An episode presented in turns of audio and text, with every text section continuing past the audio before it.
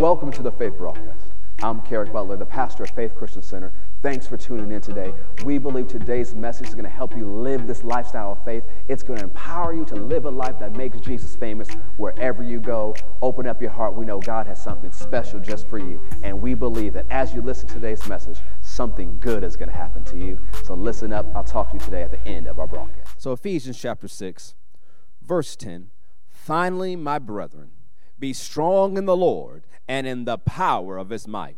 Put on the whole armor of God that you may be able to stand against or resist or withstand the wiles of the devil. The word wiles means cunning arts, deceit, craft, and trickery. You should be able to resist and stand against the cunning arts, deceit, craft, and trickery of the devil. For we wrestle not against flesh and blood, but against principalities against powers, against the rulers of the darkness of this world, against spiritual wickedness in high places. Notice how often, as we've said before, we see against in this one verse. This is giving you the picture of face to face combat. And every single day, this is who you're squaring off against. Whether you see it or not, this is who your fight is against. This is who your real enemy is. is. Your real enemy is not people, your real enemy are principalities, powers, rulers of the darkness of this world, and spiritual wickedness in high places. This is the rank and file of Satan's army.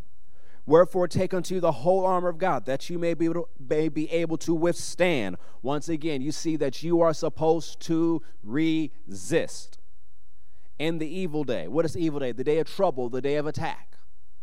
And having done all, stand, not cower, not run away. Stand in victory, stand triumphant because you resisted.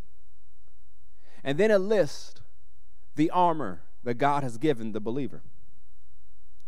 Let's go to John 10 10. I remember reading Sun Tzu's book, The Art of War, and one of the principles there was know your enemy. And so one of the things we understand about the enemy we see in John 10 10, it says, The thief comes not but for to steal and to kill and to destroy. Jesus says, I am come that they may have life and they may have it more abundantly. So, one of the things that says the word thief here, which means embezzler or pilferer, also translated a pickpocket. Satan is a pickpocket. The word steal here means to take away by stealth. This word paints the picture of a pickpocket, pickpocket who is so artful in the way he steals that his exploits of thievery are nearly undetectable. I'll say it again. This word means to take away by stealth, this word paints the picture of a pickpocket who is so artful in the way that he steals that his exploits of thievery are nearly undetectable. The enemy has come to steal from you. His preferred method of stealing is stealing from you without you realizing that you have been stolen from. The art of the pickpocket is to steal through distraction, whether it's a bump, whether it's to take your attention another way and steal from you when your attention is diverted. So if you're distracted right now, the enemy is stealing from you. If you are offended right now, the enemy is stealing from you. That's how Satan likes to operate. You know, one of the things, let's go to Revelation chapter 12, verse 9.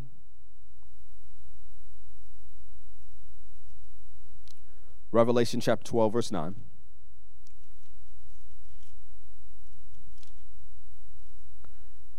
And the great dragon was cast out, the old serpent called the devil and Satan, which deceives the whole world, and he was cast out into the earth, and his angels were cast out with him.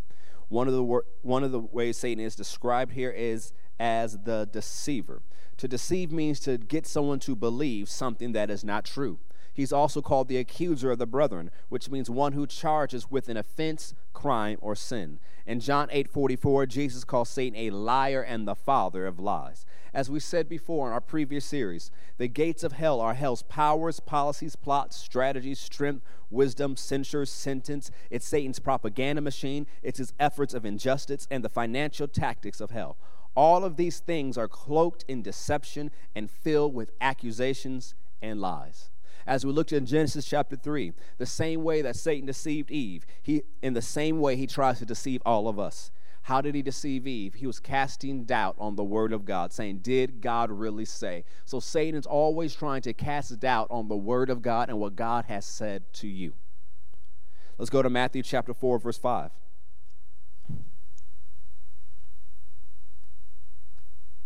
Matthew chapter 4, verse 5. We know this is the temptation of Jesus when Satan has come against him. So, one of the things you understand being tempted is not a sin. Giving in and yielding and acting on the temptation is a sin. So Satan comes to tempt Jesus, and we know that Jesus did not yield to the temptation. What did he do? He resisted the devil. How did he resist him? Matthew chapter 4, verse 5. Then the devil takes him up into the holy city and sets him on a pinnacle of the temple and said unto him, If you be the Son of God, cast yourself down, for it is written, He shall give his angels charge concerning thee, and in their hands they shall bear thee up, lest at any time you shall dash your foot against a stone. Jesus said unto him, It is written again, You shall not tempt the Lord your God. So anytime Satan would tempt Jesus, he responded, It is written. In order to resist the enemy, you have to know what is written. And so what did the enemy try to do? He tried to take the scripture, take it out of context, and twist it to make Jesus fall for Satan's trap. Now, why would Satan twist scripture? Remember in the Bible, he's also called the wicked one. And wicked means twisted. So he'll take a little bit of truth and twist it into wickedness. So it's an element of truth to get your attention in hopes that you'll fall for the deception and the lie. One of the other things you see about Satan and the demon spirits that operate in his kingdom. There are many different types.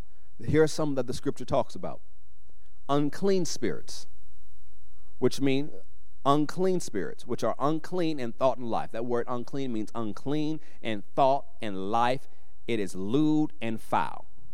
Unclean in thought and life, lewd and foul. So this gives you an insight to how unclean spirits operate. First, they begin in the thought life and the way people think.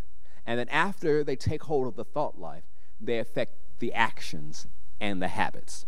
So we see unclean spirits. They are unclean in thought and life, they are lewd and foul.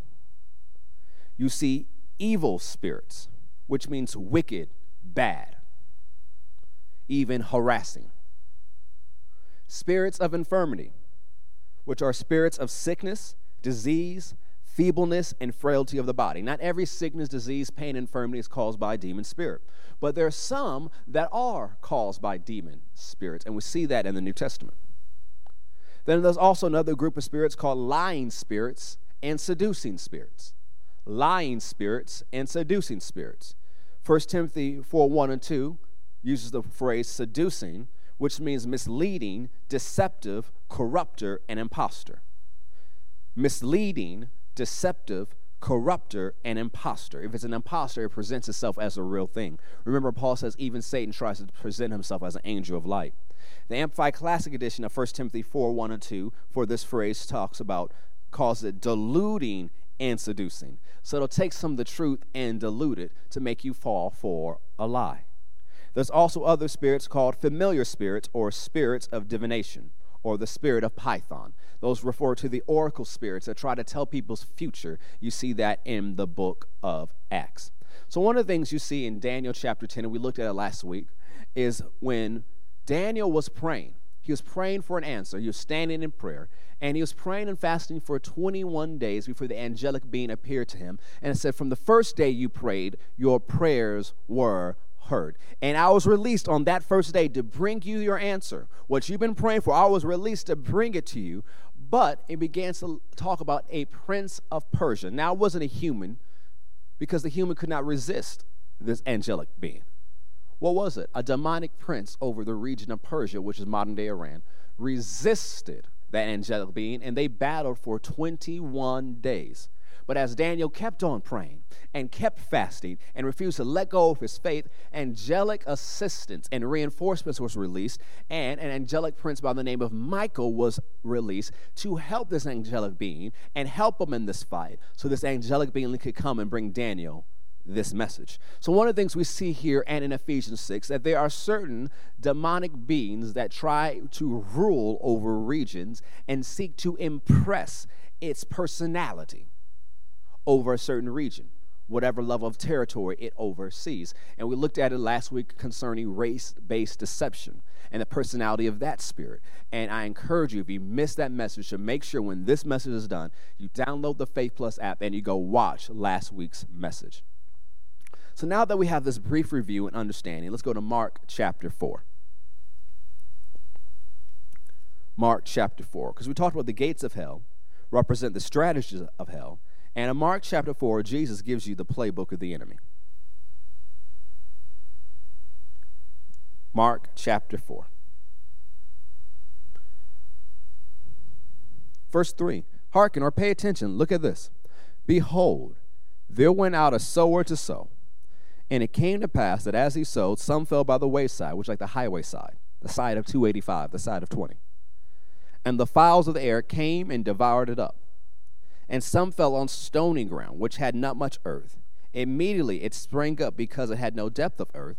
But when the sun was up, it was scorched because it had no root, and it withered away. And some fell among thorns, and the thorns grew up and choked it or crowded it out, and it yielded no fruit. Another fell on good ground, and did yield fruit that sprang up and increased, and brought forth some thirty, some sixty, and some a hundred. And he said unto them, He that has ears to hear, let him hear. And when he was alone, they that were with them, with the twelve, so not just the 12 uh, disciples or apostles, but other disciples that were with Jesus, asked of him the parable. And he said unto them, Unto you it is given to know the mystery of the kingdom of God, but unto them that are without, all these things are done in parables, that seeing they may see and not perceive, and hearing they may hear and not understand, lest at any time, any time they should be converted, and their sins should be forgiven them. And he said unto them, Know you not this parable? How then will you know all parables? So this is the key to understanding all the parables. The sower sows the word. So, what is this parable about? The word of God. And these that are they by the wayside, by the highway, by the side of 20, by the side of 285, 85, and 75, where the word is sown.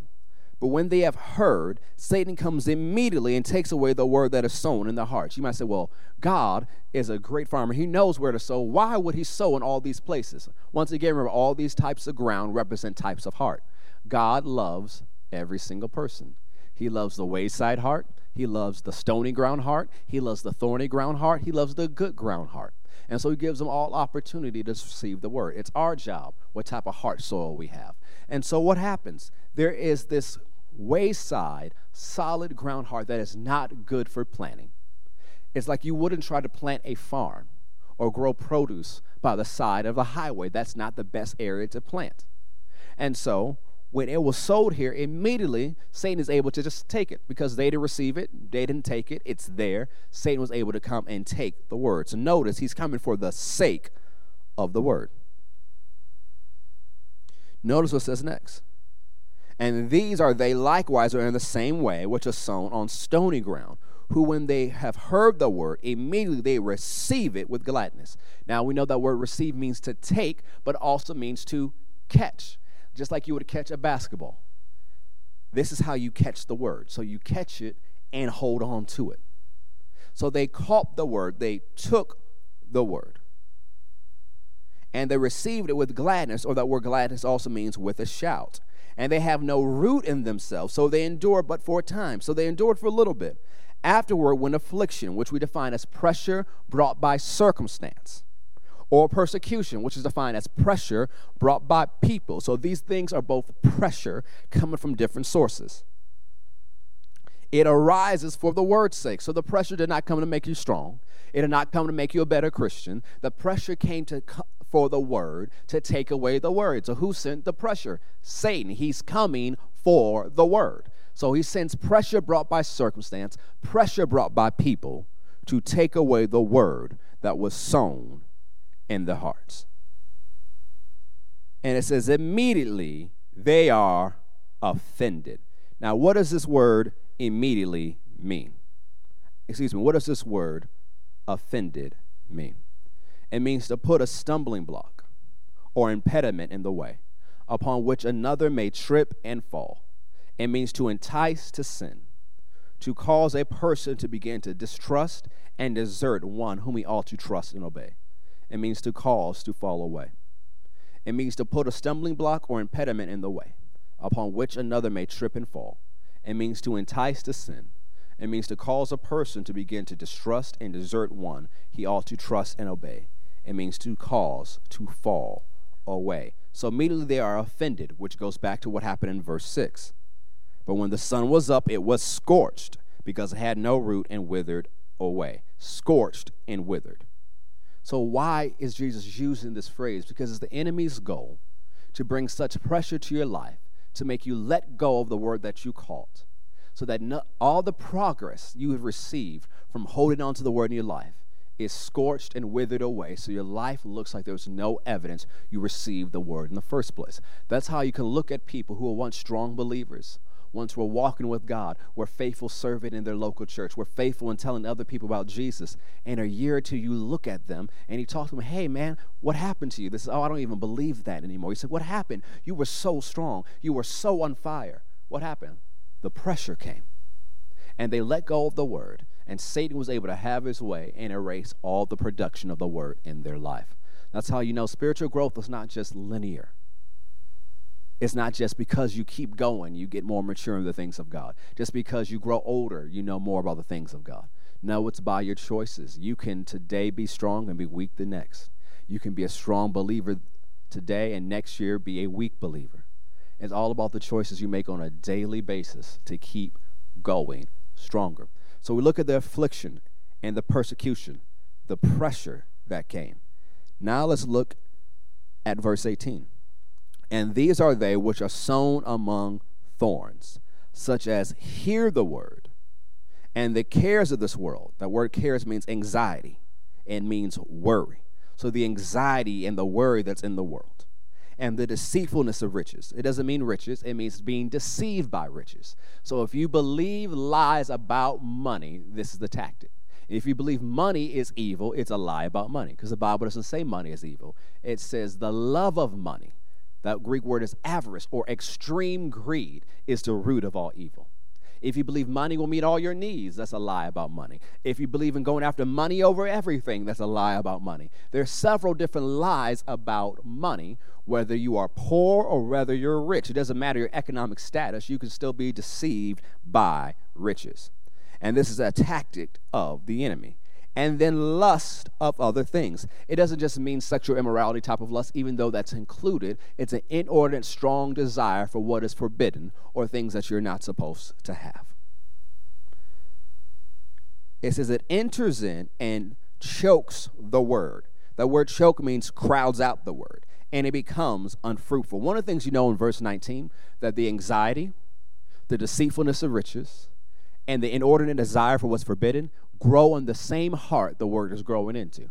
So that means all of these things are growing at the same time. The word is growing and producing to some extent. The anxiety is growing and producing to some extent. The deceitfulness of riches is growing and producing to some extent. And the lust of other things is growing and producing to some extent. But it keeps growing and growing. These thorns, these reeds keep growing and growing until it chokes the word and it becomes unfruitful. Notice the word is still there. There's still evidence of the word being there, but the word does not produce for them. So that could be a lot of believers who've been in church for a long time, been walking with God, and says, I've been in this faith thing a long time. I've received the word. I've heard the best teachers. But why isn't the word working in my life? Why don't I see any evidence of the word? Not just a little evidence. Why does it seem like there's no production? I'm saved. I know I'm saved. I know I'm going to heaven. But why isn't the word producing for me like I was told it could? You have to check your heart. Is there some anxiety there that you haven't dealt with or resisted? Is there some cares and worries of this world that you held, on to? Is there some deceitfulness of riches you're holding on to? Are there lust of other things you're holding on to? Because those things eventually crowd out the word and make it unfruitful. Then, verse 20. So that means you need to cultivate your own heart. Verse 20 says, And these are they which are sown on good ground, such as hear the word and receive it. They take it, they catch it, they hold on to it, and bring forth fruit. Some 30 fold, some 60, and some 100. One of the things, as we painted in the picture in, in the series, Satan is a pickpocket. He can't just outright steal the word from you if you're holding on to it, if you've caught the word. So, what he does is he comes through deception and he offers you another option. He offers you a deception to make you let go of the word and pick up the deception. And we looked at so many of those deceptive options in this series that he tries to offer people, whether it's the race based deception we talked about last week or other things in the previous weeks, that he'll try to offer that to you to make you grab onto that instead of the Word of God.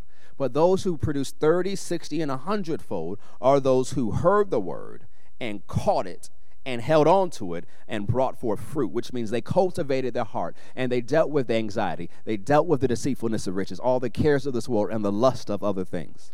So Jesus continues and ministers on other parables. He tells them in verse 24 pay attention how you hear, take heed what you hear, take heed how you hear, because the same way that you hear is going to be determined what you receive. And to those who, un, notice what said in verse 24, and unto you that hear shall more be given. For he that has, to him shall more be given, and he that has not, from him shall be taken even that which he has. What is he talking about?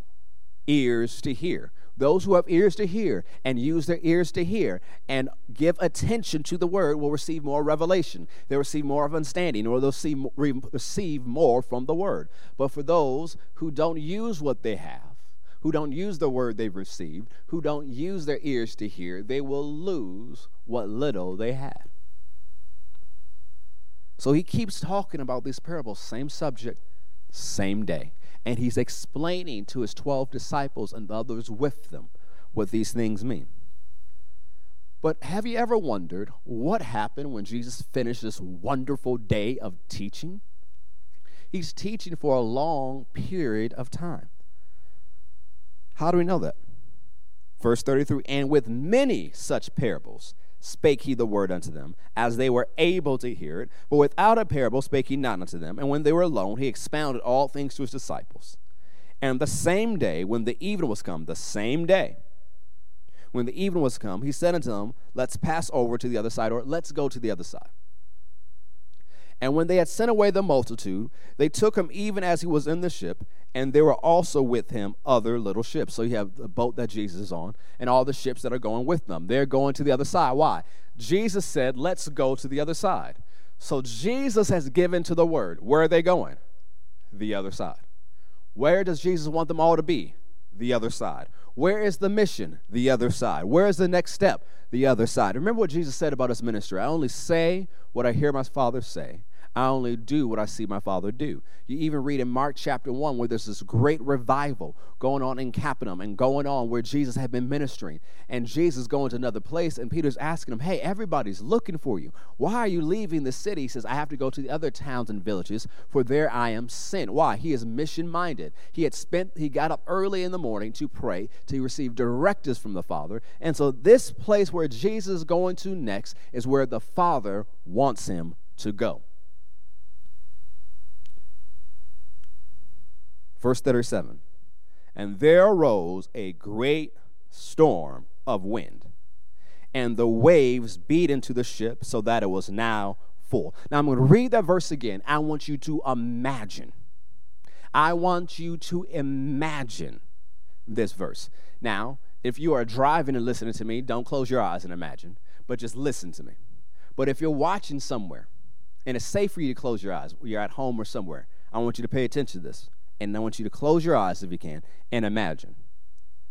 And there arose a great storm of wind, and the waves beat into the ship so that it was now full. All right, so if you imagine that, look at me again. If you're on social media, type in, say, I imagine it, or I got it, I can see it, I can see it. So if you imagine that, type it on social media. If you're watching on social media, I got it, I can see it.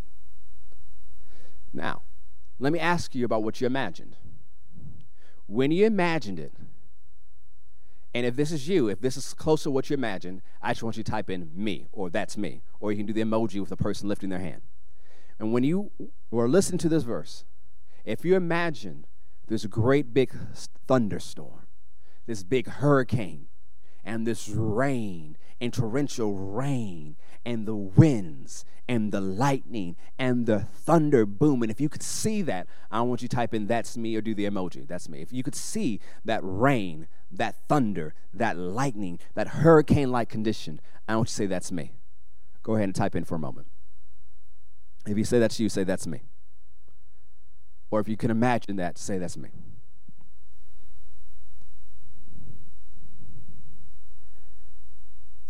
Now, if you imagine that, if you imagine this rainstorm with the thunder and the lightning and hurricane conditions, that some of you are saying, That's me, that's what I saw. I want to show you something. That's not what happened. What do you mean that's not what happened? Let's look at the verse again. There arose a great storm of wind, and never said it rained, and never said there was thunder, and never said it was a lightning. So notice how it says it. There arose, paints this picture to Greek, it suddenly happened. It caught them off guard. Now remember, a number of Jesus' disciples are fishermen. They know how the sea operates. They have fished on the sea their entire lives. They were trained in this. And to catch them off guard is something serious. So suddenly, out of nowhere, seemingly out of nowhere, there comes this great, huge, large, massive storm of wind or a windstorm. So notice, it's an invisible storm because you can't see the wind. You can see the effects of the wind. So all of a sudden, everything is clear. They're on this boat going to the other side because Jesus says, let's go to the other side. They had this great day of teaching, they had this great day of church.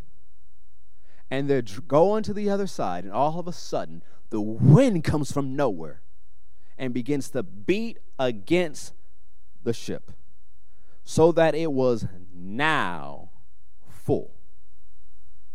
The waves beat into the ship so that it was now full. The wind kept hitting and hitting and hitting it like it was this imaginary hand conducting this invisible storm and had stirred up the waves to such an extent it had filled the boat. Now, what happens when a boat is filled with water? That's your question. What happens when a boat is filled with water? It sinks. But this boat didn't sink. Why isn't this boat on the bottom of Gal- the Sea of Galilee right now? Jesus said, Let's go onto the other side. So he'd already spoken what was going to happen. So, although this invisible storm showed up, it couldn't sink the boat. Although the boat is filled with water and being battered by this storm of wind, this great storm of wind, it couldn't sink the boat. But this storm of wind, this attack, this sudden storm, has thrown the disciples in such a panic, they're missing the miraculous. Has that ever happened to you? That you're so distracted by the attack, you're so distracted by the pressure, you're so distracted by the storm that you miss the miraculous that God is doing in the meantime. You see, one of the, you know, just take a side trail just for a minute. When we look at that He's our Savior, that means He's our healer, He's our deliverer, He's our provider, but He's also our preserver. So, part of the things we understand what Jesus is doing in your life, He is preserving you. That He'll take you from point A to point B. Doesn't matter how long it takes you to get there, He's preserving you in the meantime. He is the Alpha and the Omega. He is the God of your beginning, He is the God of your end, but He's also the God of the middle, and He's taking you through the time. So, you might be going through a time right now, going through a storm, going through all the effects effects of this pandemic and all the things that are happening around the world. Yes, there's a lot of things going on, but don't miss the miracle in the middle. Don't miss that God is preserving you in the midst of the storm. And so, and he, being Jesus, was in the hinder part of the ship, asleep on a pillow. Why? He, he preached all day. He's tired. He's taking a nap. Jesus is knocked out. He's not paying attention to the wind, to the waves. He's at rest, he's at peace. Why? He said, Let's go to the other side. And they, the disciples, awake him and say unto him, Master or teacher, carest thou not that we perish? Don't you care that we're about to die? So notice they didn't come up to Jesus and say, Hey, Jesus, teacher, teacher, pass it, get up. No, it wasn't gentle. You know they rushed in there, going through all that water, sloshing through all that water. Grab Jesus. Teacher, wake up. Dude, how are you still sleeping? Don't you see what's going on all around you? Can't you understand the situation that we're in? Don't you care about us. Notice what this windstorm has done. It has caused them to question their care of Jesus. Have you ever been in a situation when your faith is under fire that has caused you to question the care of Jesus, the one who takes care of you? That's why it tells us to cast our cares upon him because he takes care of us and takes care for us. So notice what Jesus did. He got up and he rebuked the wind, he restrained the wind. He spoke to the wind. And then after he spoke to the wind, he said unto the sea. So he said something specific to the wind. Because remember, the wind is what's causing the sea to act this way.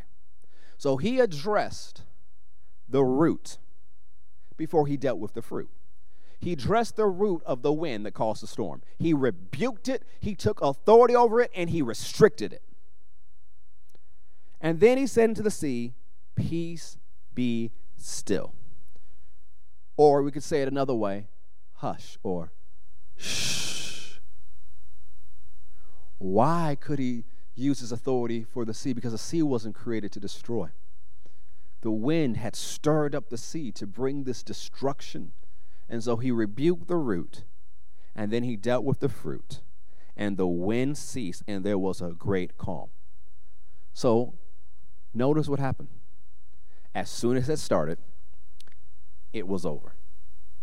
This invisible storm that filled the boat with water, that caused the disciples to question the care of Jesus, had been dealt with when Jesus dealt with the root and then addressed the fruit. There's this great calm. So Jesus turns to his disciples, who you know they're panicking. They just finished panicking. They're probably soaked because the boat had filled with water. Jesus had just been woken up suddenly out of his nap. He's looking at them like, dude, guys, why are you so fearful?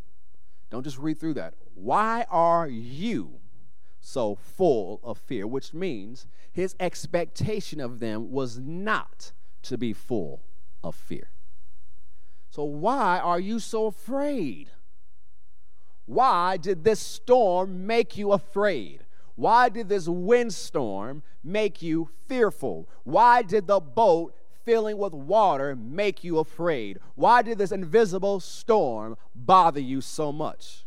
Notice the next question How is it that you have no faith? Let's read that again. How is it that you you know why he's talking to them? He's pointing at them. Why is it that you, Peter, John, James, Thomas, Judas, he's going through the list. Matthew, why is it that you have no faith? Which means Jesus fully expected them to have faith. Now, you, if Jesus didn't expect them to be able to deal with this, he wouldn't have been checking them now. If he didn't think they could handle it, he says, Oh, no, I got it, guys. Sorry I slept so much. No. Why are you so afraid? And why did you have no faith? Because it's not even like they woke up Jesus, hey, we need you to deal with this for us. Jesus fully expected them to deal with it. Why? He just told them it was coming. Well, what do you mean he told them it was coming? He just taught them Mark 4. They just received the word. Jesus spent all day teaching and preaching and explaining the word. They answered, they asked all the questions, and Jesus answered it. He told them how to say and operate to come for the word that you receive. Affliction, pressure brought by circumstance. This invisible storm of wind filling the boat is an example of affliction pressure brought by circumstance. Now, notice what did that pressure cause them to do? It caused them to operate in the cares of this world, or anxiety, or worry, and make them question the care of Jesus. So we see that as soon as the wind shows up and it suddenly takes them a guard, they fall into another Satan's trap and the tactics of the cares of this world. So we see two of Satan's tactics affliction and cares of this world coming to take the word they had received. And she's like, How don't you have any faith? Remember, faith comes by hearing and hearing by the word of God. What do they do all day long? Hear and hear and hear the word. So that means the faith they had received was enough to deal with the storm they were facing, except they didn't use the faith they received. They didn't resist this attack of the enemy, they panicked. Now, we can't blame them for panicking. We get it. We understand why they panicked. But Jesus fully expected them to deal with it. Just like the storms that are in your life, Jesus expects you to have faith and choose not to be afraid. So now Jesus has dealt with this. But this invisible storm of wind was at random. As we already pointed out, it was stirred up by the enemy. So let's keep reading. And they feared exceedingly and said one to another, What manner man is this, that even the wind and the sea obey him? And they came over unto the other side of the sea and to the country of the Gadarenes. So they've already seen miraculous provision. Their boat didn't sink. They are now on this other side, delivered from this invisible storm. And they came over unto the other side of the sea, into the country of the Gadarenes. Now, Gadarenes or Gadara means nothing to us. So, what is this area? What is the country of the Gadarenes? Where is, is this? This is part of the region of Decapolis. And Decapolis means the region of 10 cities. It is the name of a district in Palestine that includes a number of autonomous cities. These 10 cities were Damascus, Philadelphia, Raphana, Scythopolis, Gadara, Hippos, Dion, Pella, Gerasa, and Kanatha. The population of the Decapolis was chiefly pagan. The 10 cities were not an official league or political unit, but they were grouped together because of their language, culture, location, and political status.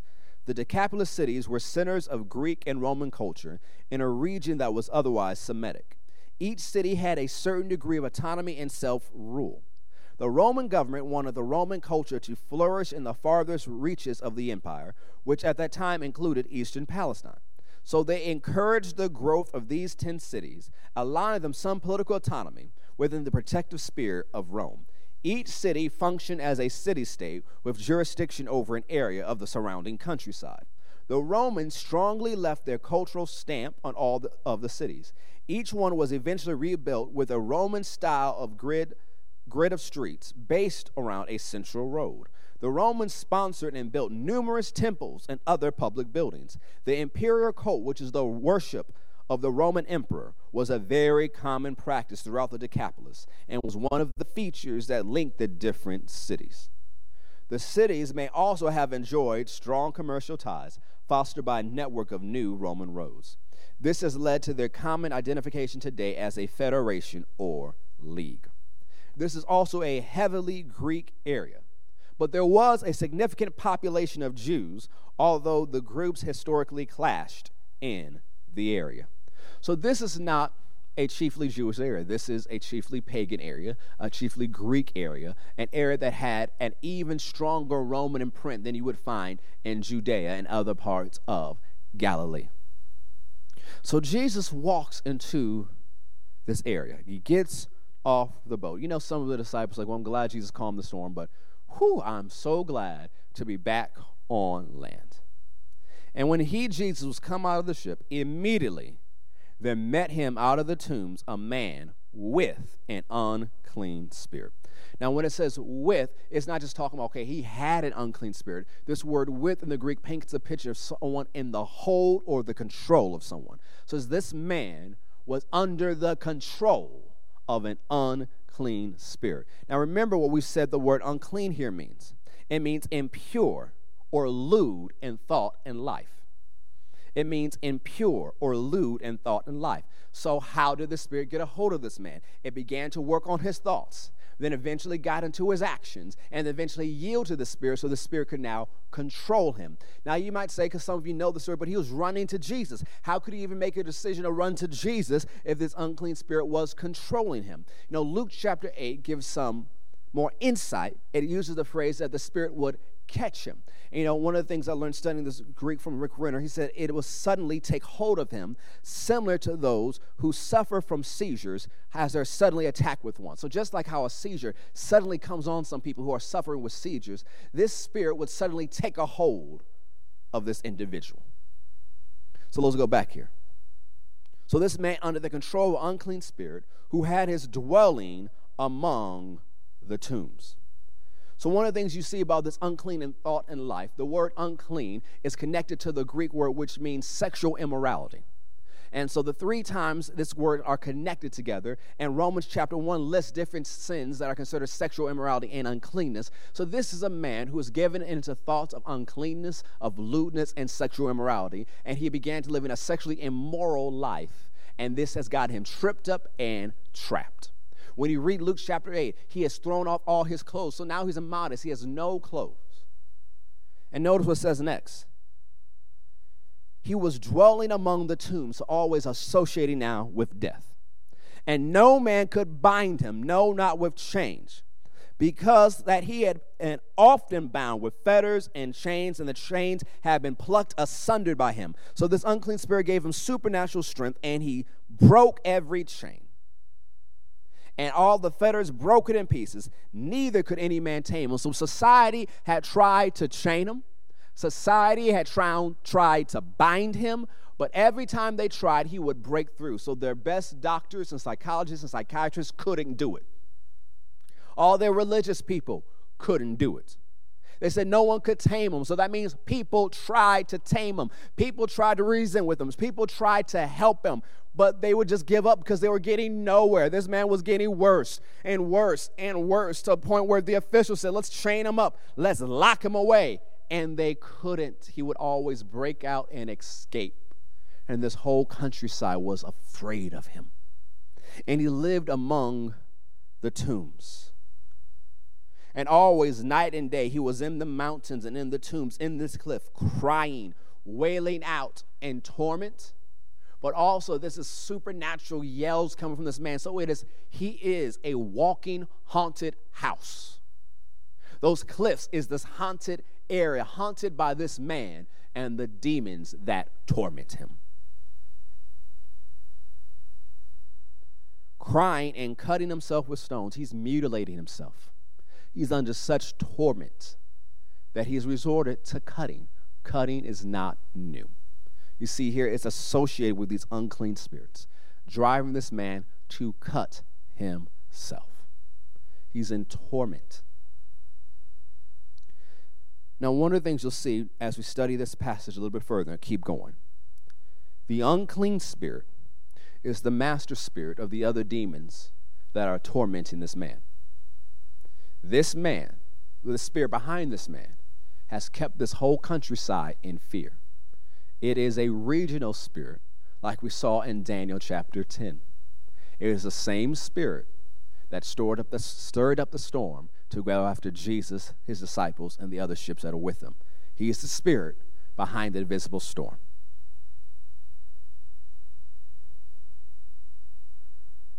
But when he saw Jesus afar off, he ran and worshiped him. The phrase worship him means he was running towards Jesus and he saw Jesus. He saw his opportunity.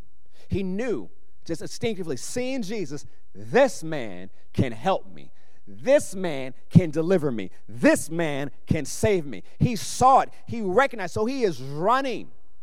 The unclean spirit hadn't caught him at this moment. So he says, Here is my opportunity to get some relief, to get some freedom, to get some deliverance. So he's running towards Jesus and he dives, diving to get to Jesus, falling at his feet before the unclean spirit could get him. So he rushes to Jesus, falls at his feet, and then he cries with a loud voice. We see now the unclean spirit has caught him. And now, through this demonic voice, it says, What have I to do with you, Jesus, you son of the most high God? This unclean spirit, this ruler of this area, and the spirits in this man knew who Jesus was. What do I have to do with you, Jesus, Son of God, Son of the Most High God? I know who you are. I adjure you by God that you torment me not. What he's saying, he, it's a religious phrase, adjure you by God. He's using a religious phrase. This demon, this unclean spirit that's been ruling this area in such fear, is now afraid himself. He gets religious. So this let me know this demon not only had a personality of fear and a, being an unclean spirit, also had some religious elements to what he tried to impress on the area. So he uses religious phrase, I adjure you by God, torment me not, or stop tormenting me. Leave me alone. Stop tormenting me. Now you got to say, well, what is Jesus doing that's tormenting this spirit so badly that it's yelling at Jesus, stop it. Stop tormenting me. Verse 8 For Jesus had said unto him, Come out of the man, thou unclean spirit. So, this in the Greek, it paints the picture. Jesus kept saying it. So, when this man is taking off, running towards Jesus, bleeding, scarred, naked, chains around, broken off around him, this man who is demoni- demoniac, demonicized, and crazed, under the control of an unclean spirit, about to be caught by the unclean spirit. You know, the rest of the disciples were happy to get off the boat, but it's like, now, Jesus, get back on the boat. Let's go. Let's go. Back on the boat. Let's go. A lot of you would have been back on the boat faster than you could blink. But Jesus said, Come out of the man, you unclean spirit. So now, this unclean spirit and this man has met someone who's not going to back away like the rest of society. He's met somebody who's not going to back away like the government that had tried to control him and stop him. He's not going to back away like other religious leaders or other people who had tried to help the man has given up. This demon has met its match, and Jesus let him, let him know, You have met your match today. Because he said, Come out of the man, you unclean spirit. This unclean is still acting up. He said, I said, Come out. Did you not hear what I said? I said, Come out. What is Jesus doing? Resisting the devil. He is not backing away. He's not afraid. He's not running back to the boat. He says, Come out. I said, Come out. I said, Come out. And this command was tormenting the devil to the point now he starts begging and beginning religious and yelling, Stop tormenting me. And Jesus asked him, What is your name? And this word ask doesn't mean he's trying to have a conversation. It's also pointed as he's interrogating him. Now, Jesus did not make a habit of interrogating demons or asking demons questions or having conversations with them. When he studied the ministry of Jesus, he's just telling demons, shut up and get out. He's not conversing with them. But for this instant, Jesus does hold this conversation. Now remember, Jesus says, I only say what I hear my Father say, I only do what I see him do. So he is led by the Spirit to operate in this manner.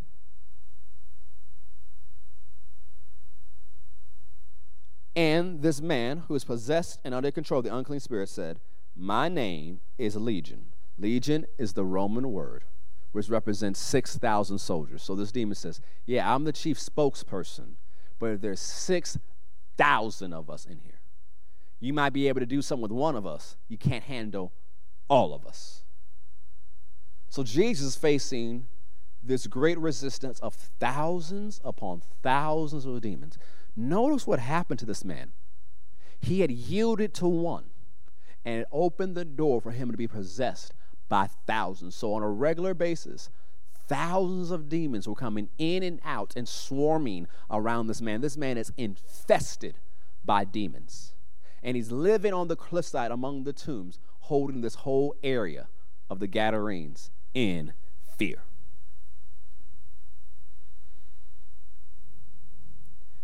And he, this man, possessed by the unclean spirits, the unclean spirit, besought him much that he would not send him away out of the country. This word besought means to beg and pray. This spirit is getting religious again because Jesus refusing to back away. Jesus resisting by using this story, saying, Come out, is tormenting the spirit so much. Saying, Hey, hey, hey, hey, hey, hey, I beg you, please, please stop that, stop that, stop it, stop it, stop. Okay, hey, hey, stop it. I don't want to leave the area. Why? He had ruled the area, he had conditioned the area to operate according to his will. So now he's begging to not have to leave the area. Okay, if I have to leave this dude, why? Jesus had resisted. He says, You're getting out of him. So now he's trying to make a deal. Hey, if I have to leave him, can I at least stay in the area? Now there was now there was there nigh unto the mountains a great herd of swine feeding. Remember, this is not a chiefly Jewish area. The Jews did not eat pigs, they considered them unclean, the lowest of the low. But among the Greeks, they ate pigs. And so there's in this area a great herd of swine, about 2,000 swine, pigs, feeding, and their shepherds are with them. And all the devils besought him. So now it goes from the spokesperson, the unclean spirit, who's the ruler of all the devils. So all the demons were yelling out through this man around this man. So you, if you had the operation discerning spirit, you'll see all the things going on in the spirit world, but you can hear all these different demon voices coming through this man. Because not only are the disciples watching this, the shepherds of those pigs are watching this too.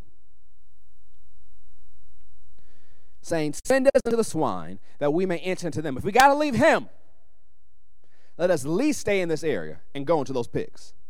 And forthwith Jesus gave them leave. And the unclean spirits went out and entered into the swine, and the herd ran violently down a steep place into the sea, and they were about 2,000. They were choked in the sea. So, what happened? This man was able to resist a little bit and keep his life, even though he was under constant torment. These pigs had no resistance, they couldn't take the torment, and immediately they rushed into the sea, and the thousands of pigs died. And they that fed the swine, they that fed the swine fled. Now, you probably would too, because you had 2,000 pigs you were feeding, and all of a sudden you're watching this man, this haunted house, have this conversation with this man who just got off the boat. And this man, and through this man, you hear all these demonic voices, and the last thing you hear them say, let us go into the pigs. And they leave and go into the pigs, and the pigs take off. You, they might be saying, hey, we want to make sure we ain't next. And they take off too. So they go into the city and into the country and they those who were in the city and the country went out to see what it was that was done because these shepherds had told them everything that happened and they come to jesus and see him that was possessed with the devil so they look at this dude they all knew who he was he wasn't someone no one had heard of they all knew who this dude was they look at this man who that was possessed with the devil and had the legion sitting and clothed and in his right mind he is clothed, he is sitting, he's under his own control. He's operating by his own will. They knew he hadn't been like that in a long time. They're watching because they knew how the unclean spirit would catch him and he would go into these fits, driven by this unclean spirit. And now, what is their first reaction? It's not, wow, we're glad someone dealt with them. They are afraid. Why? This unclean spirit, through his personality of fear, had impressed fear in the region so they had been trained to respond to all these things in fear. So, although the unclean spirit and those demons had left, they had been trained to operate in fear. And they that saw it told them how it befell to him that was possessed with the devil, and also concerning the swine. And they began to pray to beg Jesus to leave. The one who could have changed everything in that region said, No, we need you to go bruh, you gotta go. I need you back on the boat. They begged. They did it respectfully, but they begged, we need you to go. And Jesus said, fine, I'll leave. Notice what happened next, verse 18. And when he was coming to the ship, he that had been possessed with the devil prayed him, begged him that he might be with them. Wouldn't you? If your life was changed like this, you met a person who wouldn't give up on you, who set you free, who changed your life, who restored your right mind.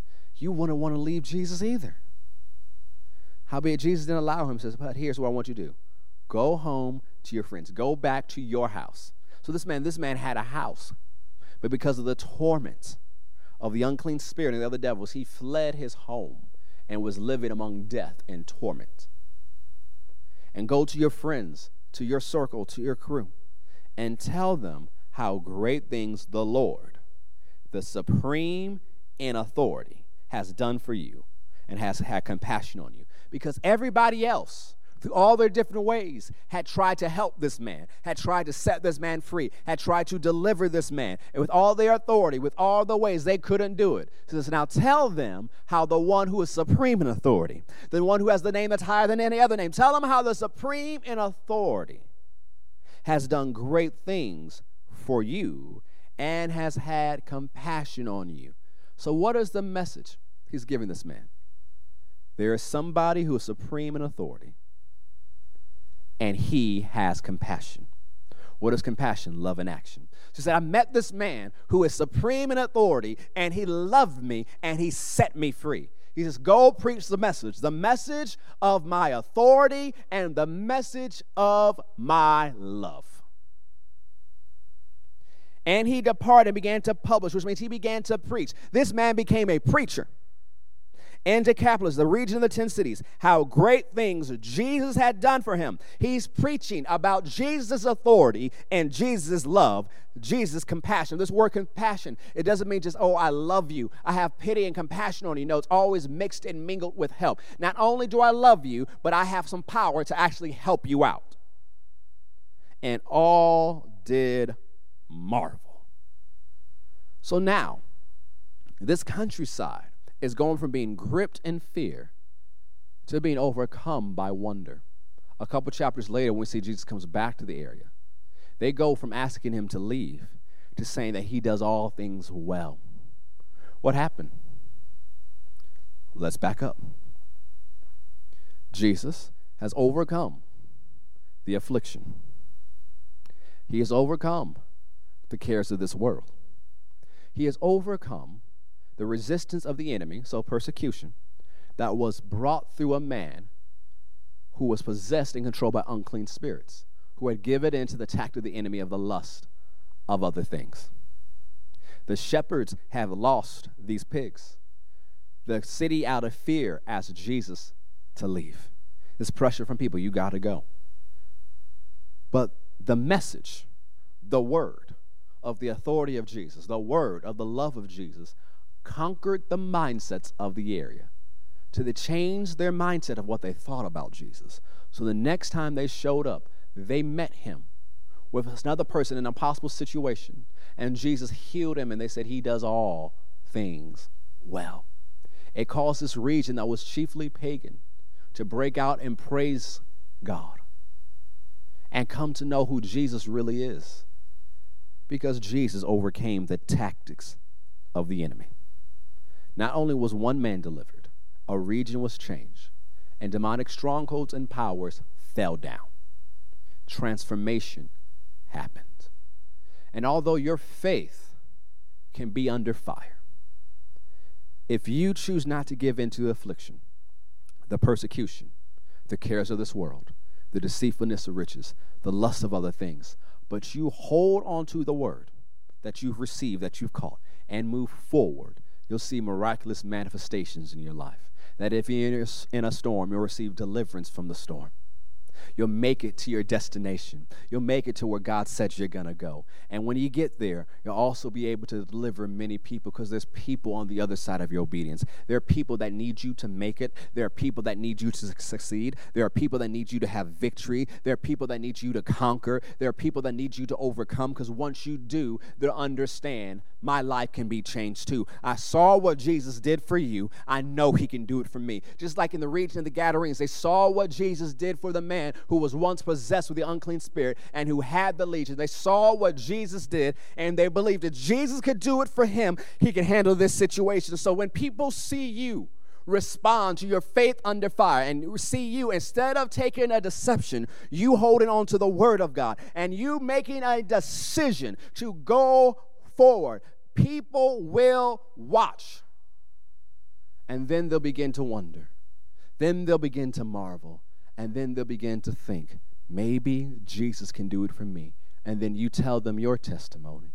You tell them your story and say, Jesus did it for me. He can do it for you. So in this time, don't grab on to the deception.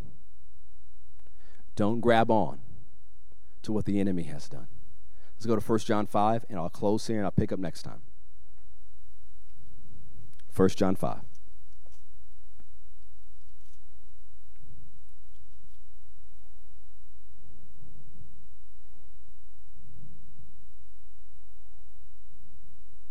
Verse 4 For whatsoever is born of God overcomes the world.